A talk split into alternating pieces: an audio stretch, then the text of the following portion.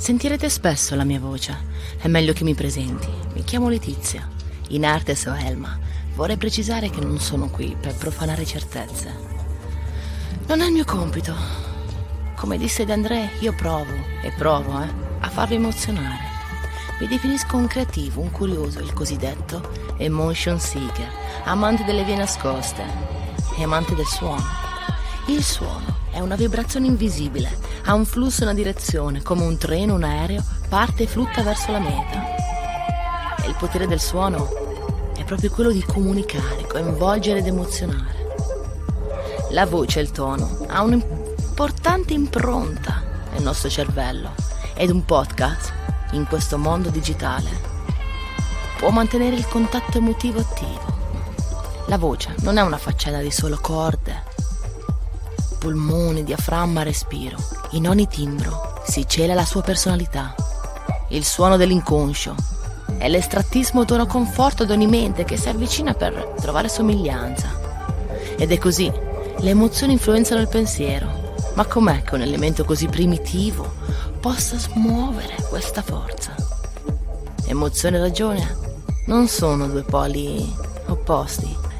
Capire e conoscere le proprie emozioni significa evolversi e decidere meglio nella vita. Partiamo dal concetto di alchimia del suono. Nel vuoto non ci sono atomi. Non c'è materia, non c'è vibrazione, non c'è suono, non c'è melodia, non c'è ritmo. Senza suono non esiste creazione.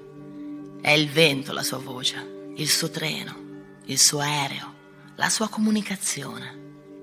Il suono è parte divina comunicante. E per ora, io, tu, noi, viviamo una vita piena di suoni, dentro e fuori.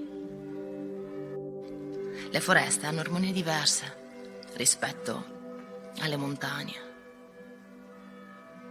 E l'alchimista del suono veicola questi elementi. Prima però di veicolarli, bisogna conoscerli. I suoni provenienti dalla natura, come la pioggia, il vento, possono essere chiamati rumori bianchi, ma anche il phon, il ventilatore.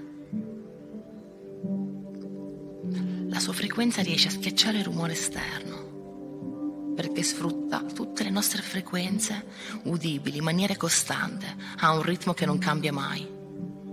E il cervello non è che non la riconosce e quindi passa in secondo piano e ci rilassa, no, è proprio perché la conosce, è proprio perché è stato il primo amore, la prima casa, la casa più importante, dove ogni tanto noi ci vogliamo ritornare.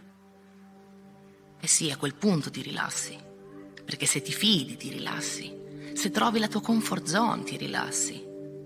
E tu? E tu le hai già conosciute, quelle vibrazioni, perché eri un feto, eri nel grembo di tua madre anche se non ricordi, in quel liquido ammiotico che ti avvolgeva, tra le voci esterne che sentivi così lontane e quel ritmo ripetuto che non cambiava mai, tu già eri.